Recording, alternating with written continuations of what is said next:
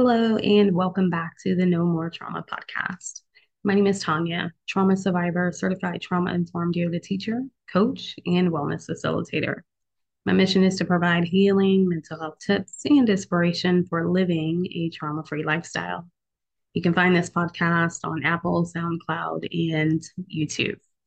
So, before we get started today, um, I thank you so much for your patience um, as I have been navigating some shifts and changes. And so, speaking of change and shifts, um, I am in a different place in which I normally record. So, the space that I'm in currently does elicit some natural sounds. Um, and so, I did adjust the settings so that way some of those sounds can be suppressed. So, which allows for you to focus more so on the information today. So, welcome back to everyone who um, are normally subscribed to the No More Trauma podcast. I welcome you back. Um, so good to have you. And if you are new and listening, welcome. I'm so happy to have you. So, in today's episode, we're going to be talking about suicide ideation and suicide awareness. Uh, so during the month of September, um, it did take a lot of my my focus away from actually getting this on um, onto the podcast. So um, the month of September is recognized as Suicide Ideation and Suicide Awareness Month, and so um, we will discuss that today.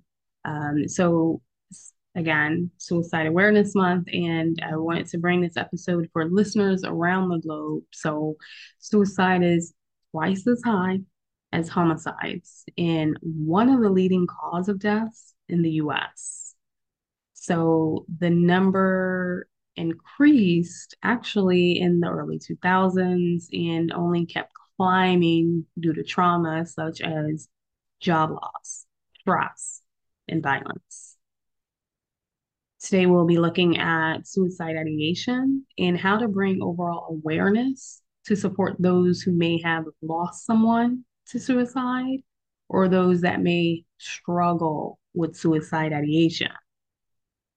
Okay, so the first thing we'll actually discuss is asking the question what is suicide and suicide ideation? So suicide ideation is also referenced as SI. Okay, that's S like Sam, I like indigo.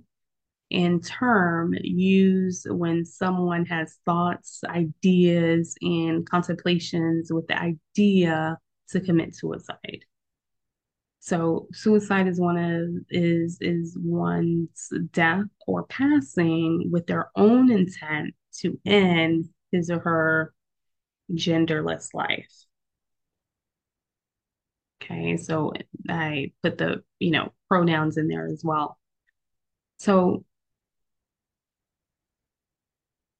now that we know what it is, and I know it can be a very sensitive topic, sometimes we don't even, you know, sometimes we turn our head to it, especially if you have challenges with grief or death itself. I am one of them. So um, I do advise you know, working with a professional. Um, I am very lucky to to have someone uh, near and dear and close to me um, who is a end of life uh, doula uh, and practitioner, and I think it's uh, very supportive to have someone to to speak about your emotions and feelings around it. Um, whether you are a survivor of suicide ideation or um, a surviving loved one. Um, for someone who has, um, you know, transitioned in, in that space. So, what are symptoms of suicide or suicide ideation, and can it be diagnosed and prevented? I think this is a really good question, especially in the idea can it be prevented? Right. So, changes in behavior or withdrawal from activities Um, this can be someone uh, who uses the use of drugs or alcohol, uh, threats or self-harm. Okay, so we're looking at what it looks like, right? Someone who um, you know, in terms of if we're looking at, you know, can this be prevented? So we're looking at the characteristics, the behaviors around someone who maybe have started to have ideas or thoughts around it. Okay. Or maybe you're starting to see red flags in someone and you want to take a look and see um, could this be something that they're um, thinking about? Okay. Um, or, you know, is there uh, depression or anything. And so before we get there, so use of drugs and alcohol, threats of self-harm, comments or writing about death or dying, making legal arrangements, okay, giving away prized possessions out of, you know, just out of nowhere. Um, engaging in risky behavior. So this is playing with firearms, sharp, sharp objects, ledges, or cliffs. Okay. And so suicide ideation can be diagnosed by a psychiatrist. Okay, so if your if your question is, you know, can this be diagnosed? Can someone be diagnosed with suicide ideation? Yes, and it can be diagnosed by a psychiatrist. And if you are, you know, a loved one or a friend um, or relative, uh, signs are noticed by a counselor or a therapist and can be referred. Okay. And so the number one goal for suicide ideation is to prevent ending life. Okay. And so it can be accompanied with other diagnoses as well. And so being mindful of that.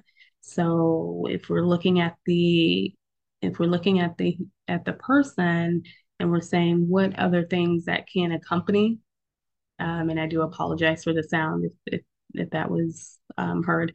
Um, so if we look at the other possible diagnoses or risk factors, then we start to look at, okay, is there bipolar disorder diagnosed? Is there schizophrenia diagnosed? Is there depression diagnosed? Is there PTSD diagnosed? Okay, so those are some things to look at. And then I, I believe when looking at those diagnoses, you can also start to look into other risky behavior. Okay. And so now it's important that we watch signs and behaviors of someone that may risk suicidal acts, ask direct questions like, are you thinking of harming yourself and committing to ending life? And listen to any concerns or worries, fears without any judgment. I think this is really important um, because anyone that may be experiencing these heavy thoughts may be fearing the idea of being judged. And so maybe in terms, it starts to look like isolation. So we may label it as introvert. When indeed, in fact, there can be some some um, feelings of, of depression uh, or feeling as if life does not matter. Okay, so suggest support from a professional and follow up with the person to ensure safety. Okay, so it's important that not only are you asking the questions, direct questions, right? Are you thinking of harming um, harming yourself? Okay, are you thinking of ending life? I think it's important that you see a professional, and even after that initial conversation, follow up. It's very important that you're following up Okay. And so now we start to look at how does trauma increase SI? Okay. So traumas, and again, natural sounds around me. Hopefully the mic is doing an amazing job with suppressing the sound. Um, but traumas can have an overwhelming impact on someone that may feel hopeless or they have a lack of support. And that's why I say it's really important to ensure that you're following up um, and being consistent. So, traumas such as job loss, child abuse, living in homes or communities with extreme violence, loss of another loved one, uh, health diagnoses, or a lack of medical resources, feelings of loneliness and isolation, lack of support, or being a member of the LGBT community, exposure to extreme violence and bullying. So, this is what can cause an increase in SI. Okay. So when then there's quite a few, you know, because when we look at life, you know, there there can be a lot, you know, those feelings of not feeling supported. And it's important to have those, you know, post trauma, I like to say, uh, post trauma, experiencing any of these traumas, it's really important to make sure that um, you know you have a, a, very safe and healthy support group. Uh, you have a very safe, healthy, fulfilling, maybe job or hobby, career. Okay, finding those things that you know allow you to feel um, alive, loved. You know, those things are extremely important. So, statistics, association, practice guidelines for psychiatric evaluation of adults, and this was 2016, points out that SI is a symptom of another primary psychiatric diagnosis and suggests that 90% of people who end their lives by suicide meet the diagnostic criteria for one or more psychiatric diagnoses. So, the 2015 data showed that among men of all races, men over 65 were most likely to pass due to suicide. Okay, that's 27.6 suicides per 100,000, closely followed by men by the, of the ages 40 to 64. And that was by um, World Health Organization. Okay, so I just kind of wanted to go over some more statistics. So more than 700,000 people pass due to this sort of trauma every year. So for every suicide, there are there are many more people who attempt it. And prior to suicide attempt, it's the single most important risk factor for suicide in the general population. Okay. And suicide is the fourth leading cause of death among the ages 15 to 19 years old. What does support looks like? What does so so now that we know statistics right we know these large very large numbers and the impact of the world let's not forget that what does support look like for individuals with suicide ideation and those that have lost loved ones to the risk of suicide so creating a safety plan um, and, you know, you're probably saying, well, what is a safety plan? Um, so a safety plan is a list of important contacts, favorite activities, okay? Uh, phone numbers, emails to help reduce, maybe reduce the risk or achieving that transition. So, seeking immediate support from a counselor, a support group, a therapist, and a psychiatrist. Okay, journaling. Journaling can help. This is where we get to see thoughts, feelings, ideas, desires. Okay, breath work. Breath work, breath work is amazing. Um, breath work can really help release any stagnant emotions. Okay. Uh, and energy within the body. So, movement and movement can look like yoga, it can look like dance, it can look like um, exercise, um, it can look like walking, okay, karate, tai chi. So reconnection to your favorite hobbies. So finding out what those what those hobbies are can help support that. Um, this is another uh, good one, uh, which is the grief circle. And this is for anyone that for both parties, you know, whether someone is experiencing depression um, and grief over a lost loved one, or someone who is a survivor of a loved one who has made the transition. Okay, so a grief circle. Um, a retreat. Retreats are really nice to get away and hear your thoughts and to, um, you know, get out of the routine of, you know, maybe your daily life of work. Okay. Uh, nature. So just getting out in nature, maybe a retreat isn't, you know, something that you, you know, plan on doing, but you just spend some time out in nature, whether it's hiking, whether it's, um, you know, walking again, fishing, whatever that looks like for you, going to the beach. So speaking with someone you trust. And um, another one here, my absolute favorite, uh, pet therapy. Pet therapy is always nice. Having a furry friend, a bird, a reptile, amphibian, whatever it is of your choice, um, but just having a pet there. Okay. So as we begin to slowly close out this podcast, right? So we went over the statistics, we went over what the behaviors look like, right, for anyone that may experience suicide ideation and what can increase um, the thought or plan, right?